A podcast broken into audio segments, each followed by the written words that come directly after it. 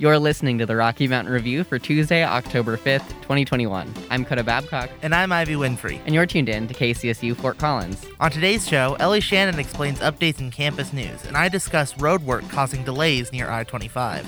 After that, Eliza Drotar will update us on, us on CSU's athletics, and then you'll be hearing about the Tour de Corgi, which happened this Saturday. Then, Coda tells us about a massive oil spill in California, and we hear an episode of Painting the Corners with Anton Schindler. After that, I give new information on COVID 19 and explain some updates on technology with information on a Facebook whistleblower. To conclude the show, I'll be telling you about the weirdest stories I've found recently. Let's move right into campus and local news. Hey everyone, this is Ellie reporting for KCSU and CSU Campus News. We're in our seventh week and almost halfway through our fall semester. It is also homecoming week, and the festivities are going to begin this Wednesday, October 6th. According to Austria Kahn of the Collegian, Homecoming Week was established in 1914 to bring back alumni and carry on traditions. Unfortunately, some traditions aren't going to be carried on this year, such as the parade and festival in the Oval. But there are many other events this week, such as Get Your Green On and Friday Night Lights, October 8th. The 50 year club luncheon and, of course, the homecoming football game against San Jose State, Saturday, October 9th, will also be taking place. For more information, go to homecoming.colostate.edu. Colorado State University President Joyce McConnell tested positive for COVID 19, she announced last weekend. According to Jordan Mahaffey, President McConnell stated she was feeling fine and that she believes the COVID vaccine helped reduce her symptoms. The Associated Students of CSU held their fifth Senate meeting of the school year on September 29th. The Senate heard a presentation from Alternative Transportation Manager Aaron Fodge regarding the West Elizabeth Corridor Engineering Design Project. This project proposes a bus rapid transit on West Elizabeth Street since a high number of students live along that stretch. It would be the second MAX bus rapid transit in Fort Collins. For more information on this, visit thecollegian.com. Make sure to tune in to the Rocky Mountain Review Tuesday and Thursday afternoons from 4 to 5. Thanks for listening to my weekly newscast. I'm Ellie Shannon, and this is KCSU on 90.5 FM. And now for Ivy Winfrey with local news. Hello there, I'm Ivy Winfrey, and this is your local news for today on 90.5 KCSU Fort Collins. Part of the Roosevelt National Forest is now closed through October 14th as a safety measure while helicopters drop mulch in an area severely burned in last year's Cameron Peak fire. According to a Forest Service news release, the closure is north of Larimer County Road 43 around the Dunraven Trailhead, Storm Mountain, and Donner Pass areas and will limit access into Rocky Mountain National Park from the North Fork Trail. Crews have large mulch piles staged near the Dunraven trailhead, and helicopters will haul large nets of that mulch to drop on more than 700 acres in the Cameron Peak Fire burn scar. The mulch will reduce the erosion of unstable soil that has caused repeated flash floods in the retreat area near Glen Haven. Regan Cloudman, Forest Service Public Affairs Specialist, says that the mulching uh, dates were selected in coordination with the Colorado Parks and Wildlife to limit the impact to hunters in the area before the first deer and elk rifle season. If conditions allow, the area will reopen at least to non motorized use after operations are completed. For updated closure information, including a map, visit www.fs.usda.gov slash main slash arp slash home. A two mile stretch of Interstate 25 will be closed for multiple nights and crews demolished the Kechter Road Bridge near Fort Collins. According to Miles Blumhardt at the Coloradoan, full closures of southbound I 25 from Harmony Road to Colorado 392 and northbound I 25 single lane closures will take place from 9 p.m. October 8th to 5 a.m. on October 9th and 9 p.m. October 9th to 6 a.m. on October 10th. Detours will direct uh, northbound I 25 traffic to use exit 262 at Colorado 392 and head east to Colorado 257, then north to Harmony Road and west to I 25. Southbound I 25 traffic will use exit 265 Harmony Road to go east on Harmony to Colorado 257, then south to Colorado 392 and west to I 25. A month long closure of Kechter Road from Larimer County Road 5 due to the southwest frontage road began Friday. The road is expected to remain closed until May. The closures are to allow for demolition of the Kechter Road Bridge and construction of a new expanded bridge as part of the North I 25 Express Lanes project. When completed, Kechter Road over I 25 will feature a roundabout at its intersection with the Southwest Frontage Road just west of I 25. The roundabout is intended to improve safety and traffic flow issues. The expanded bridge will include increased pedestrian and bike safety with new sidewalks, pedestrian crosswalks, bike lanes in each direction, and heightened barriers on both sides of the bridge. For more information about this project, you can visit www.co.gov slash projects slash north I-25 slash Johnstown to Fort Collins, or you can call 720-593-1996 or send an email to north I-25 express lanes at gmail.com.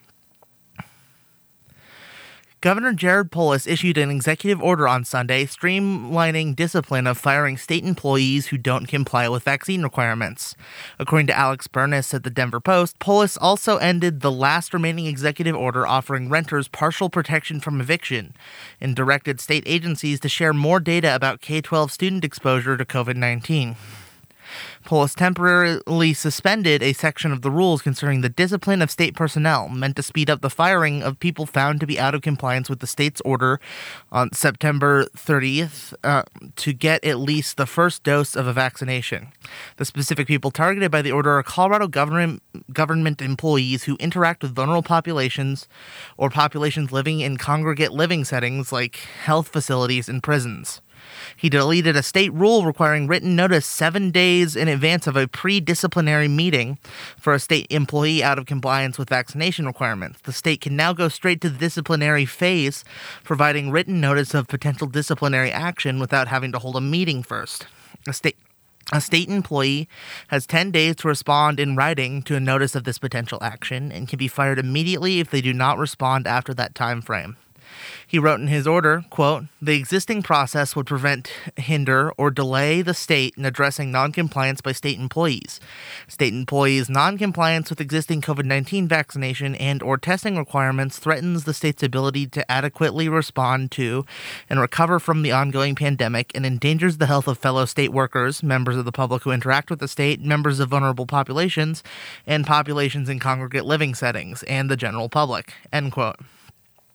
The governor's order also directs the Colorado Department of Education to share with the Colorado Department of Public Health and Environment K 12 student information, Polis says is, quote, necessary for public health purposes of ongoing COVID 19 investigation and disease mitigation, end quote. That information includes the name of a student's school and, quote, sufficient information about students to match that information to records in CDPHE immunization and disease control databases.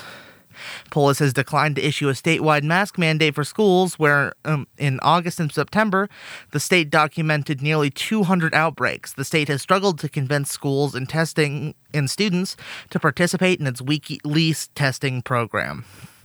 That's all the local news I have for today. My name is Ivy Winfrey, and you're listening to 90.5 KCSU Fort Collins. We'll be right back. It's skills to pay the bills shills And Monster Truck Hannah. on 90.5 KCSU Fort Collins.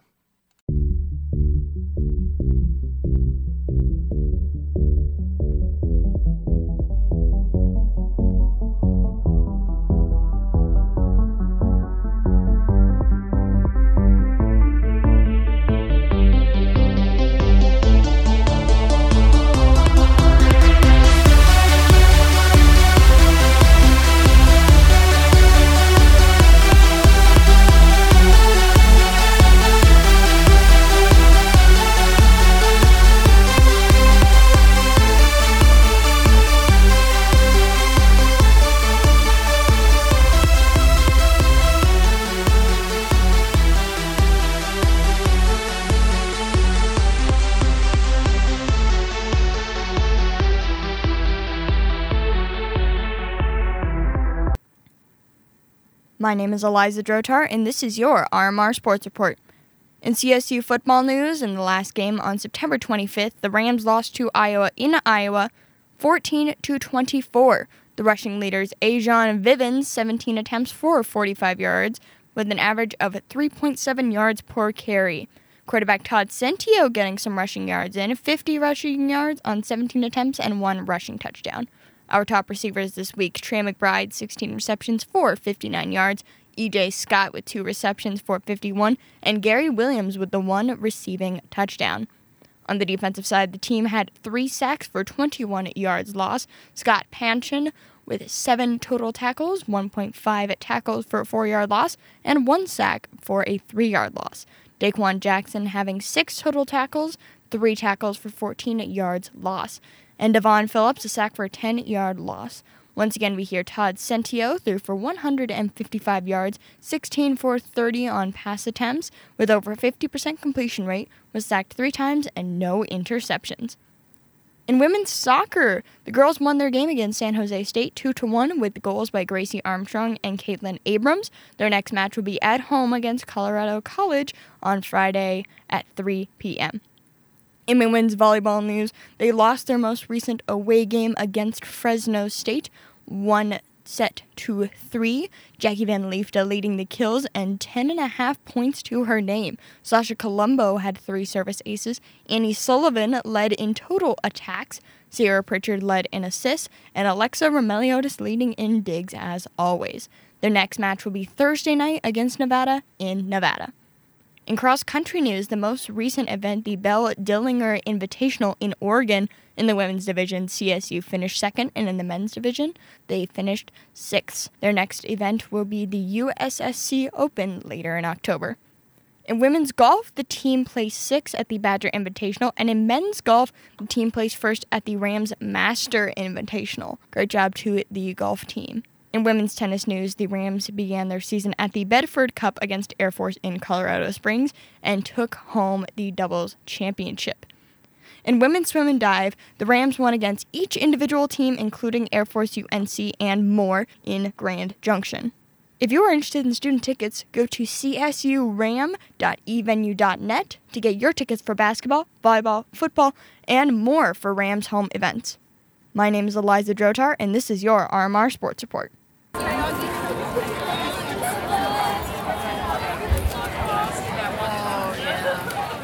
Tour de Corgi's seventh annual Corgi meetup and parade happened this past Saturday and brought a huge crowd, connecting current Corgi owners, dog lovers, and rescues to one another. The parade was a great chance for CSU students who might have been away from their dogs at home to go out and get some stress relief. And corgis weren't the only dogs there.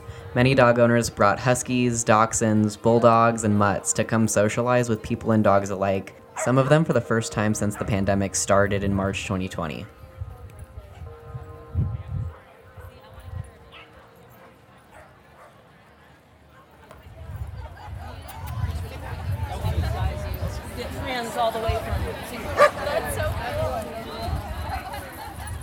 Nonprofits and local businesses supporting dogs came to the event as well, with one of them being Colorado Corgi and Friends Rescue, which is located out of Denver.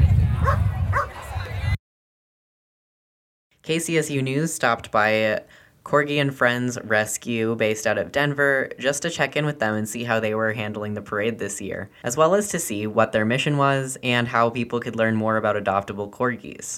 So uh, we founded this rescue uh, beginning of last year, so we're almost two years old, and last year alone we uh, brought in and rescued over 160 dogs. Um, we rehabilitated them with fosters and then found them their forever homes. Uh, we are based here in Colorado, uh, t- technically out of Denver, but we do uh, meet with people all across the Front Range. And uh, we don't focus on just corgis, but any dogs really under 35 or 40 pounds generally. And uh, we have taken some owner surrenders as well, and just just helped where we can. To our focus is the dog, you know, and, and the, them having a great life. And uh, sometimes we sacrifice ourselves to do that, and, and, but we wouldn't have it any other way. We we love doing it. Uh, it can be really hard to let go of ones that we've had for a few weeks, you know, to get connected to them. But the moment you see how happy they are with their new family and in their new yard, it just warms your heart so much, and it, it just gives me a reason to keep doing it. And my, my wife and I were both uh, founding board members, and we volunteer for as well. We're not for profit. Um, we have a Facebook and a website. And then, what do you think your favorite part of coming to Tour de Corgi to show the rescuable dogs? Oh man! Aside from seeing all the corgis, um, being able to meet so many other dog lovers and spread the word, uh, just light up light up everyone's lives with the either the merchandise or or being able to meet some of our fosters that we have with us as well. Um, this is my first time at Tour de Corgi personally, and uh, it's much bigger and, and more awesome than I was expecting. This is pretty incredible. I'll definitely be here next time. Of the many attendants at Tour de Corgi, some had traveled as far as 200 miles, with one family, Lisa, Quinn, and their dog Lucy, came all the way from northwest Kansas. Do you tend to uh, go through adoption or do you go to re- reputable breeders? Um, the people that we've gotten our corgis from so far have been um, family friends or friends of a friend. So they're people that we kind of know and they just do it out of their home or a farm. Okay, yeah. Um, what do you think your favorite thing of the parade was this year? Um, I don't know. I loved all the different costumes. It's so cute to see everybody get dressed up. Is there anything that you want people to know about Tour de Corgi if they want to go next year? Um, I don't know. It's a fun event. Come to be willing to let everybody pet your dog and interact with people and have a good time.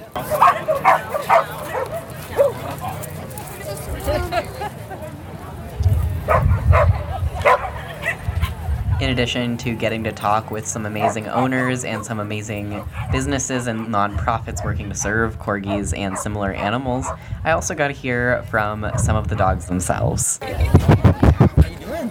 Those sniffs came from some very cute corgis, just curious about what was happening with my microphone. As soon as they finished sniffing the mic and giving their thoughts on Tour de Corgi, they offered up their bellies to get rubbed in the grass nearby where the parade was happening.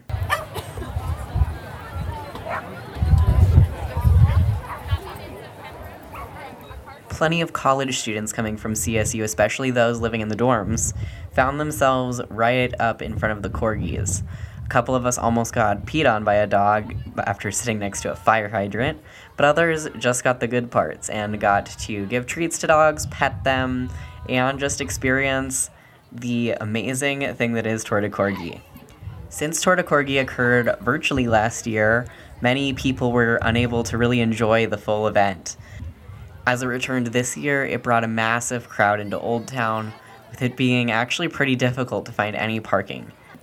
A bulldog I was sitting pretty close to actually kept trying to play with every single corgi in the parade, just trying to have as much fun as he could while he was waiting for all of them to pass through.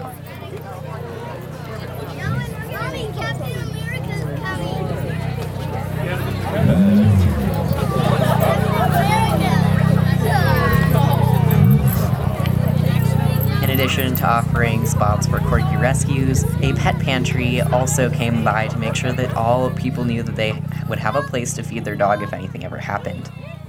Haley Stegel from The Collegian talked about the Four Pets Pantry in her article, which comes out by this Thursday and in the print edition of The Collegian. And Four Paws Pet Pantry offers assistance to people that have a necessity to get animal food to their creatures. Regularly, they find themselves donating tons of dog food and cat food to animals in need. Colorado Corgis and Friends Rescue, who we heard from a little bit earlier in the show, can be followed at Colorado Corgis and Friends on Instagram, all one word, or by visiting their website at corgisandfriends.com. Both of these options will show you the adoptable corgis available as well as the adoptable other animals of similar sizes. Tour de Corgi allows for people to have a great time while also supporting causes that directly benefits the dogs involved.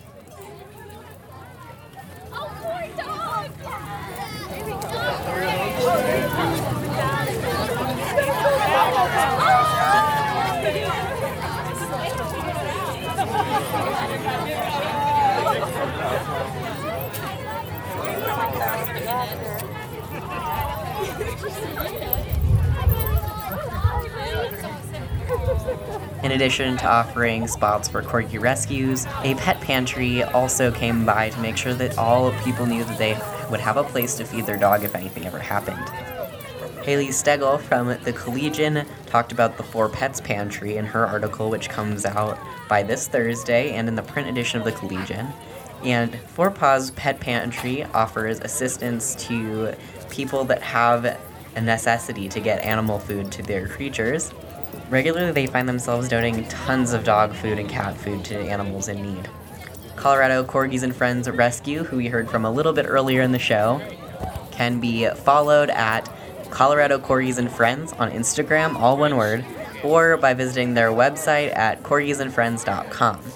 Both of these options will show you the adoptable corgis available as well as the adoptable other animals of similar sizes.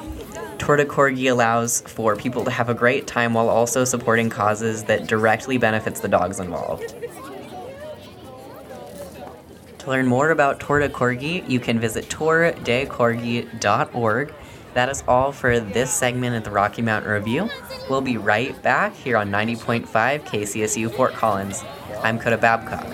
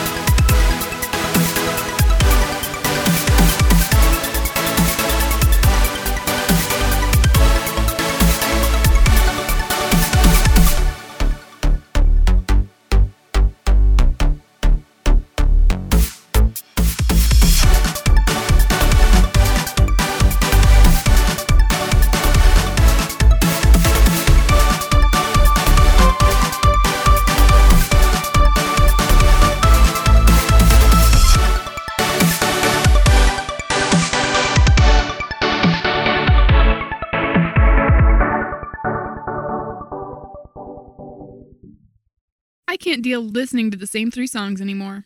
Take out your phone and let me put you on to something different. Which is KCSU, the student run radio station at CSU makes it easy. They're on the TuneIn app, or you can stream them live on kcsufm.com and browse some of their articles or podcasts. what if my phone is from ninth grade? Can I still get tuned in? You can find TuneIn on Google Play or the App Store. Put some variety on your playlist, only at KCSU. And we're back on the Rocky Mountain Review. You just heard my piece on Tour de Corgi. I'm Coda Babcock, and you're listening to National News Highlights for Tuesday. Southern California's coast is now being hit by a massive oil spill in the Pacific, with over 120,000 gallons in the ocean. According to Joe Hernandez at National Public Radio, the spill is at least 13 miles in size. Local politicians and experts in Orange County say the damage is irreversible, and in the short term, residents will deal with odors and visible oil. The cause of the spill hadn't been identified as of Monday and is under investigation by the U.S. Coast Guard.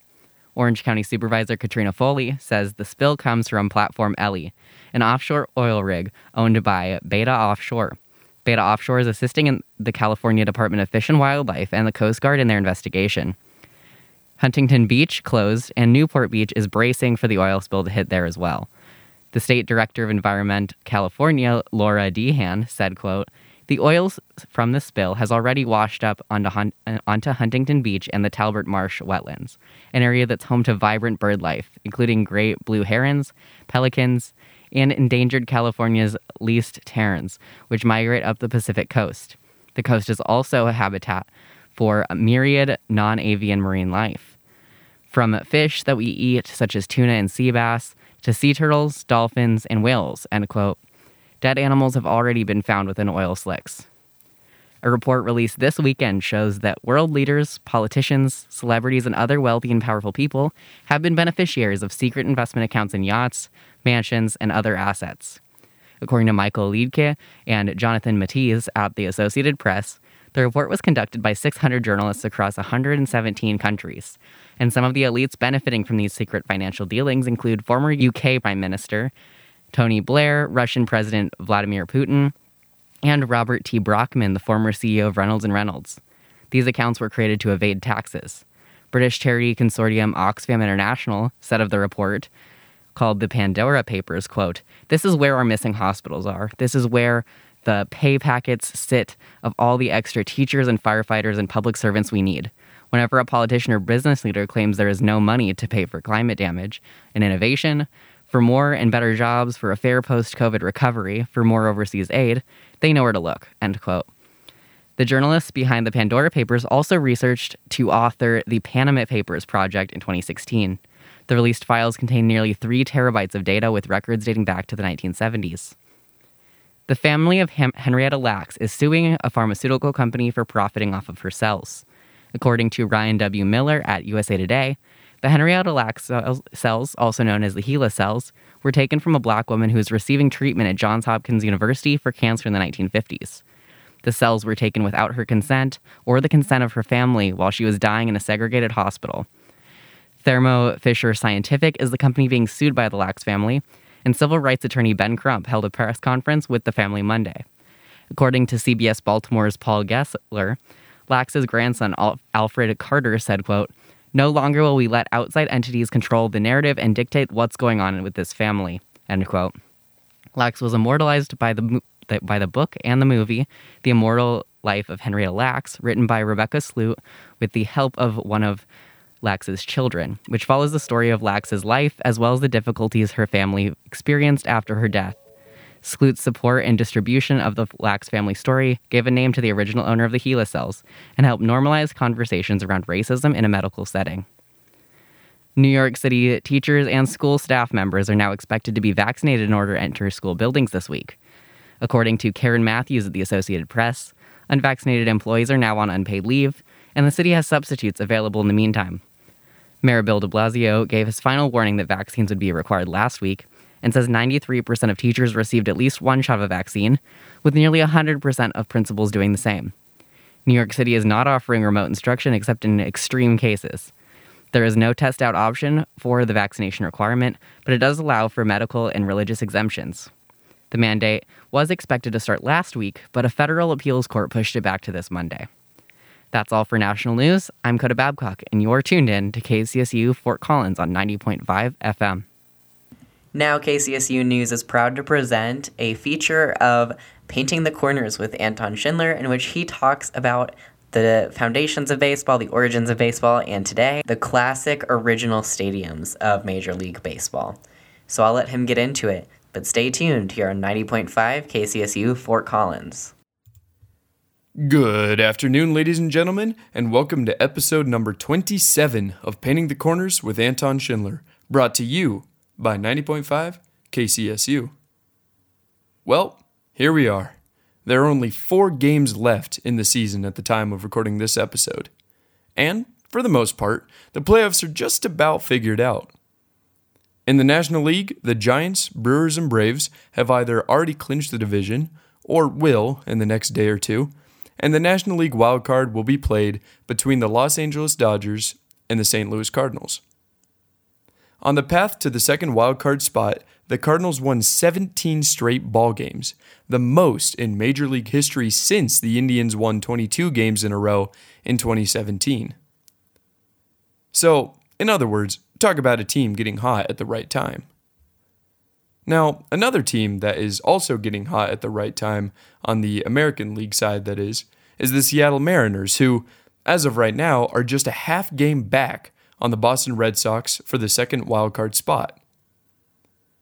Otherwise, the Yankees have a lead of a game in the first wildcard spot, but it's still going to be a pretty scary next couple of games for them, as the Toronto Blue Jays are also just a game out of the wildcard as well. The AL wildcard is literally coming down to the wire.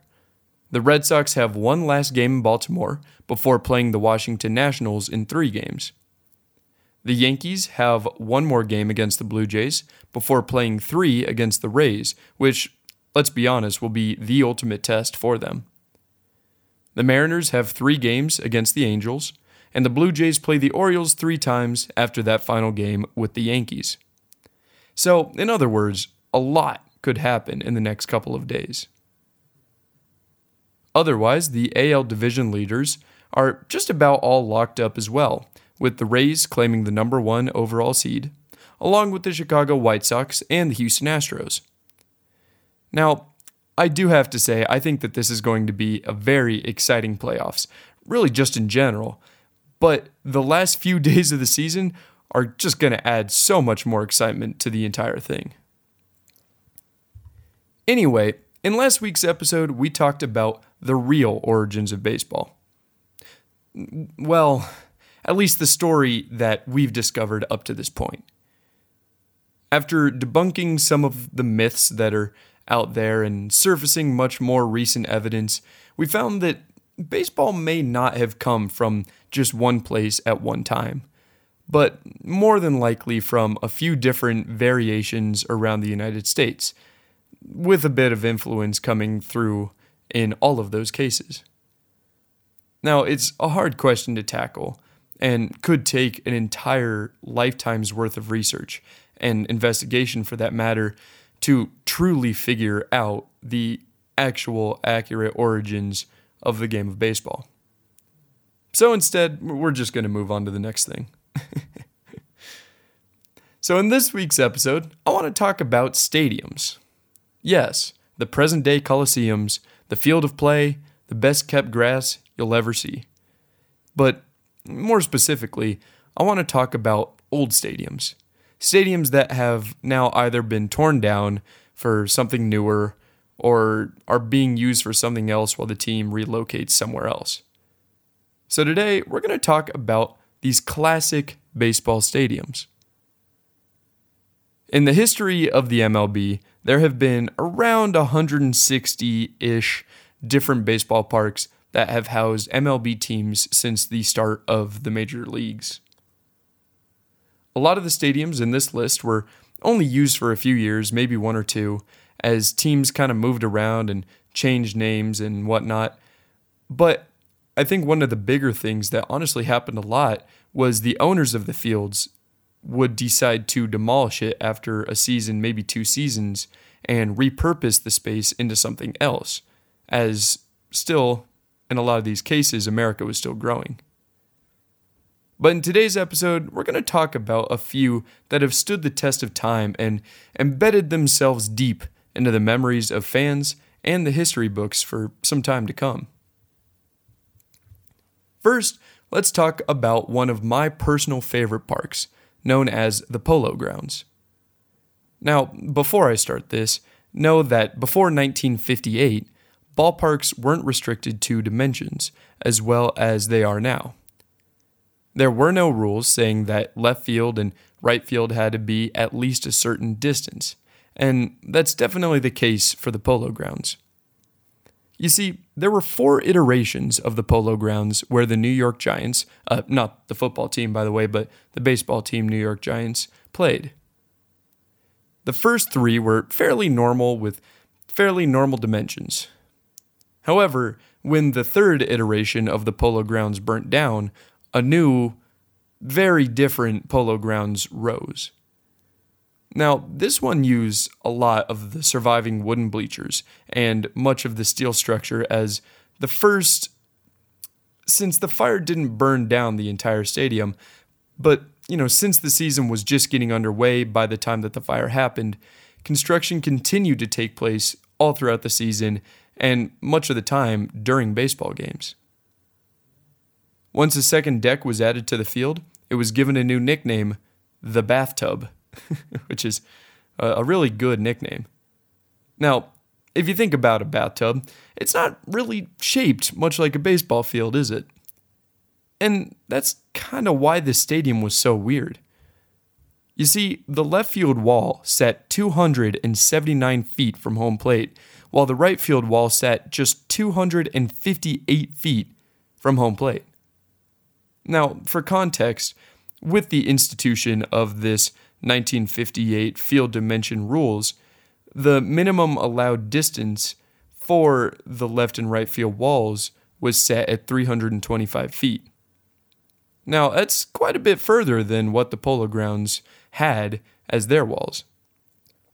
Center field formed more of a rectangle than it was a diamond, as the wall went straight into the outfield until it reached 450 feet from home plate in, I guess, what you could say was like the back left centered field, and then 449 feet in the back right center field. Straightaway center field extended even further than that, as it contained another little bump out where the scoreboard was placed. Therefore, straightaway center field was at 483 feet. Now, there have only been a handful of 500 foot home runs in the entire history of baseball. So, hitting one out that far was quite a challenge, as you can imagine. The stadium is so important to the history of baseball, however, as in, it's the stadium that had two of the biggest plays in the history of baseball.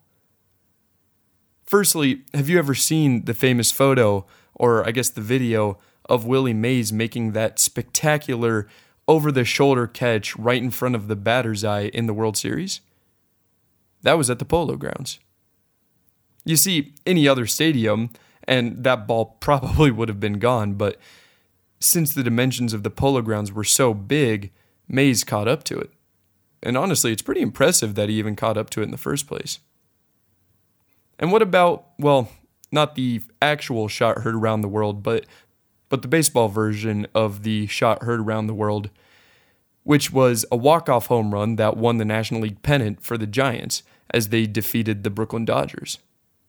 Well, that also happened at the Polo Grounds, right over that left field fence, so it was a line drive home run. The next one that I want to talk about deals with the fact that oftentimes before land became more available and there was more funding, MLB teams would have to share the field with NFL teams. For example, the Broncos and the Rockies had to share Mile High Stadium before Coors Field was built. The Seattle Seahawks and the Seattle Mariners shared the Kingdome, which was also home to the Seattle Supersonics until 1985. And even more recently than that, the Oakland Athletics shared the Oakland Coliseum with the now Las Vegas Raiders all the way up until 2016. There's actually been 25 different fields that were all used for this reason in the history of the MLB slash NFL. But I want to talk about the Metrodome. Now, the Metrodome was actually around for a good amount of time as it was demolished just in 2014. The entire idea behind the construction of this stadium came from the need for more seats for the Minnesota Vikings, the football team, and a roof to protect the Twins and the Vikings from the harsh Minnesota weather. And honestly, that's one of the coolest parts about the stadium is that it had a roof. And it's actually really funny looking at the stadium as it had a fully turf infield with little kind of dirt islands, I guess you could say, that contained the four bases and the pitching mound all at their respective spots.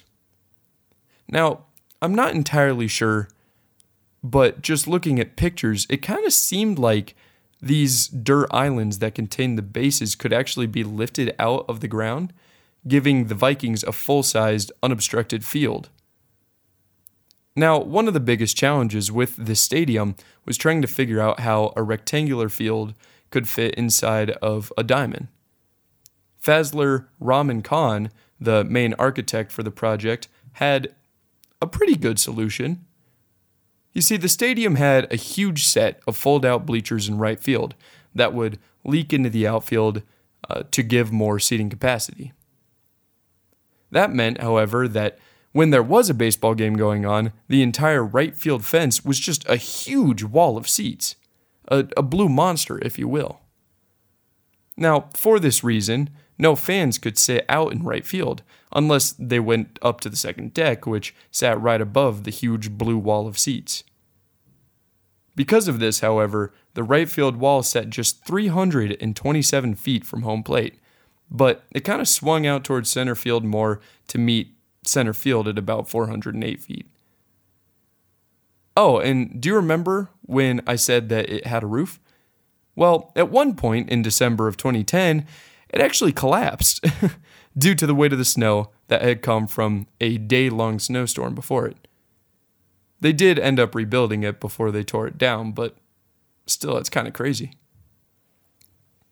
Now, the final stadium that I want to talk about is called Griffith Stadium. Now, this stadium is another kind of weird one, as the field dimensions are really just all over the place. The former home of the Washington Senators, who, by the way, are now the Twins, had an outfield fence much like the one in the new Globe Life Park. Again, all over the place. It had six different distances from home plate with no smooth lines or smooth connections anywhere. The right field fence started at 320 feet right next to the foul pole. As you moved towards center field, the wall was pushed out to 373 feet before then meeting another wall that would be where the bullpen was for one of the two teams. Then from the bullpen sat another section that again crouched into the field. And then at the corner of these two, I guess, sections that are encroaching the outfield was a 438 foot fence.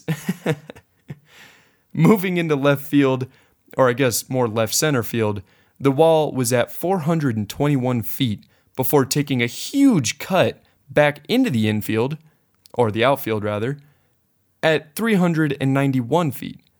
But by the time that you reach the left field foul pole, the wall was pushed back 405 feet to left field. So it was kind of formed as like a really weird triangle in left field. Not only that, but if you were a righty and you pulled the ball, well, good luck getting one out in left field. The entire wall in right field actually was 30 feet above the field, making sure that really no balls ever left. And that's why the stadium is so crazy. I mean, very few home runs were ever hit at this stadium, since you either had to hit it more than 30 feet in the air after the ball had already traveled 370 plus feet, or you had to pull it so hard that it went over 400 feet in any direction to hopefully get it to leave. So, needless to say, yeah, no, not too many home runs were hit here.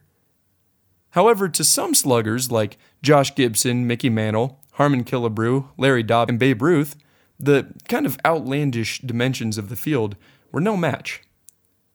Apparently, there were only three reported instances of a player hitting a home run over the left field bleachers, some 500 feet or so. Mickey Mantle did it once, and Josh Gibson did it twice.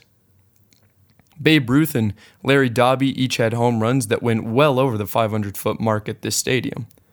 And I feel like learning about this and doing research about this stadium really puts into perspective how incredible of hitters these guys really were.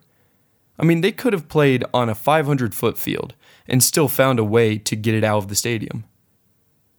Now, I'm really only scratching the surface of these old classic stadiums, and the history behind each one of these stadiums mentioned here and beyond is honestly limitless. But I think that these are some of the more weird ones. So, next week's episode, we're going to talk about some of the most controversial baseball games ever played. You see, there are a lot of well fought baseball games in the history of the major leagues, but occasionally there's a game that was so bad that it cements itself in the history books, really for all the wrong reasons. We'll talk about bad calls, bad plays, and the unlikeliest and unluckiest moments to ever happen in the major leagues. That was Anton Schindler with his podcast, Painting the Corners with Anton Schindler. You can check that out on Spotify by searching Painting the Corners with Anton Schindler or by visiting kcsufm.com and navigating to our podcast section. I'm Coda Babcock, and you're listening to KCSU Fort Collins. Hey, this is Neil from War Tapes, and you're listening to KCSU 90.5 FM, your radio.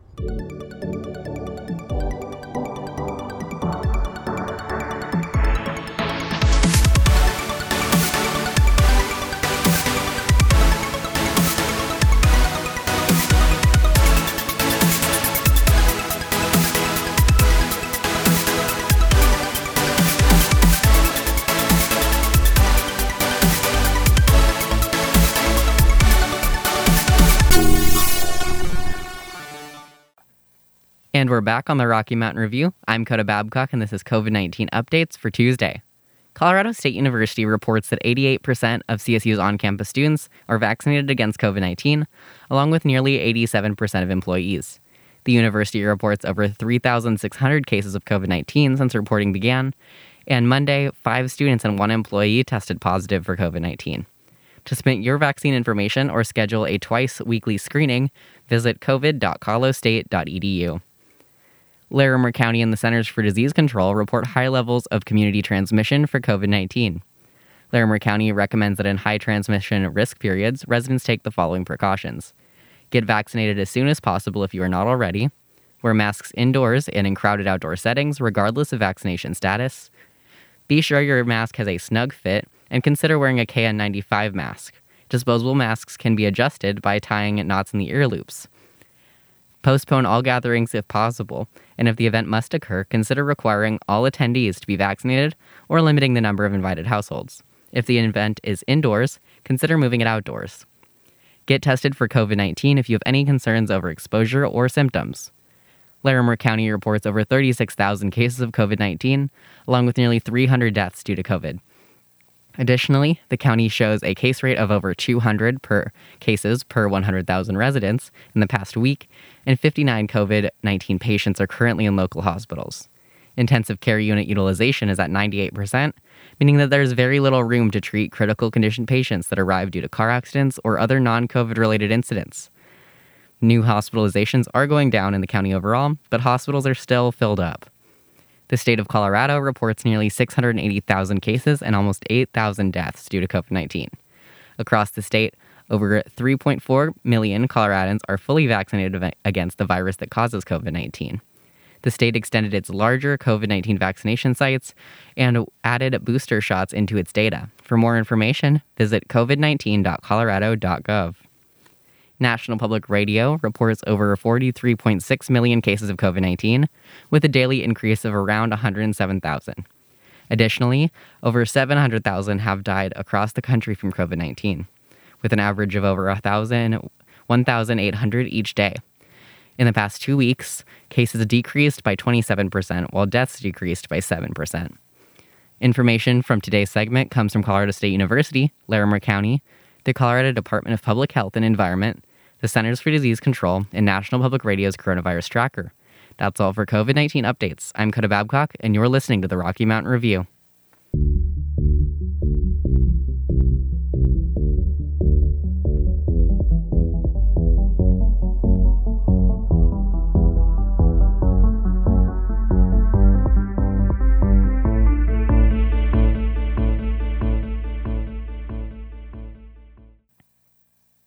Coda Babcock once again, and this is tech news for October 5th. A former manager at Facebook says the company chose its own interests over public safety in the case of the Capitol riots on January 6th.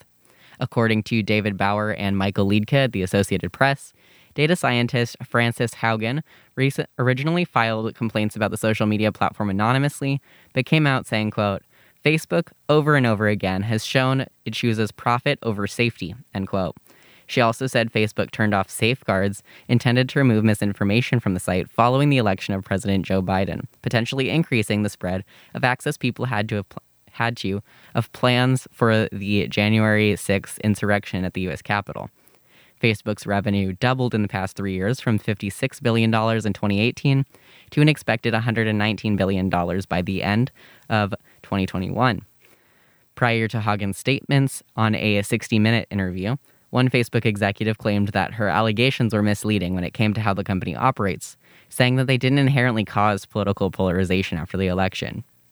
While we're still on the topic of Facebook, the social media company faced an outage on all their platforms for multiple hours Monday. According to Frank Bajak and Barbara Ortutay at the Associated Press, the outage hit Facebook, WhatsApp, and Instagram. The outage began Monday at 11:40 in the morning Eastern Time, at which point executives were already facing the crisis described in the previous story as whistleblower Haugen prepared to testify against the company. YouTube announced a ban on all content spreading COVID-19 and vaccine misinformation.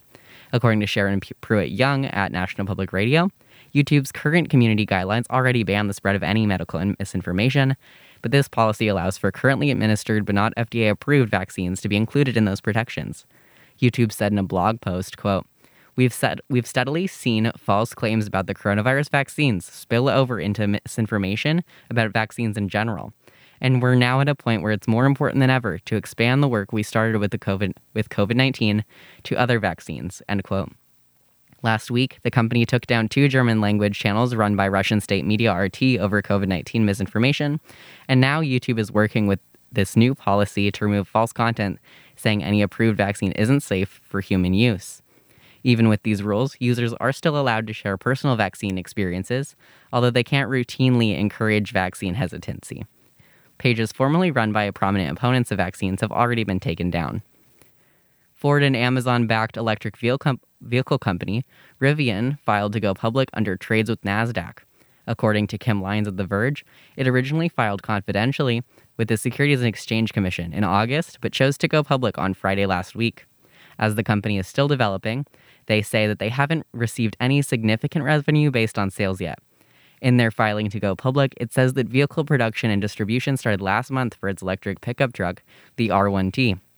Rivian intends to launch their SUV model, R1S, this December, with customers paying deposits of $1,000 for pre order.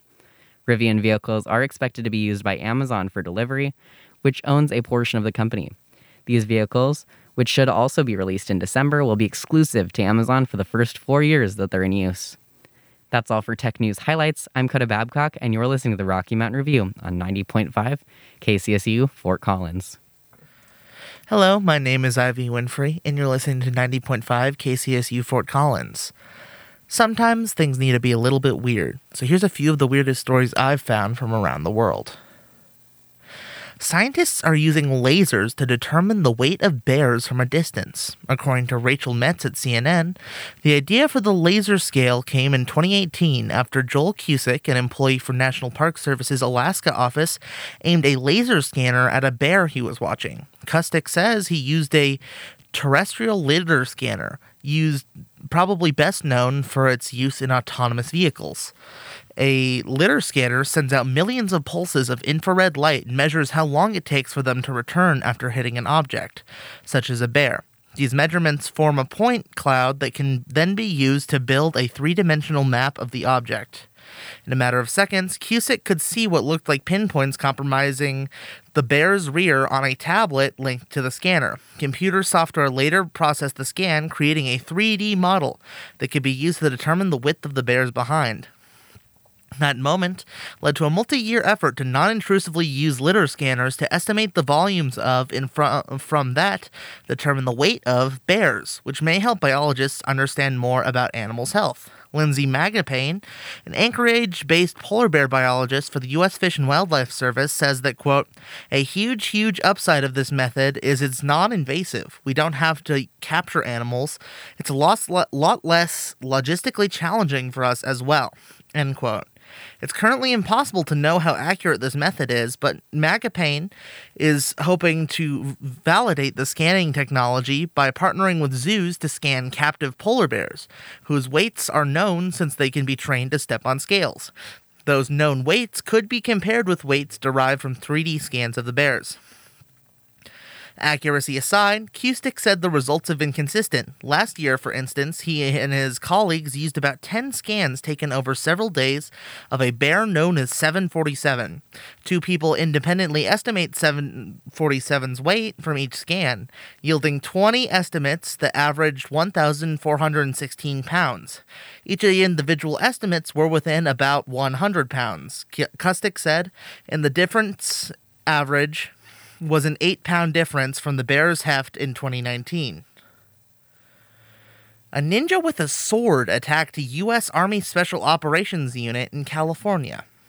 According to Bill Chappell at National Public Radio, the incident occurred a little after 1 a.m. on September 18th when authorities in Ridgecrest, California got word of a sword wielding man dressed as a ninja on the loose in the Inyokern Airport in Kern County just north of Los Angeles. The Kern County Sheriff's Office says Kern's sheriff's deputies found, quote, the suspect has assaulted a victim at the scene with a sword and thrown a rock through a hangar window, adding an additional, uh, hitting an additional victim in the head, end quote.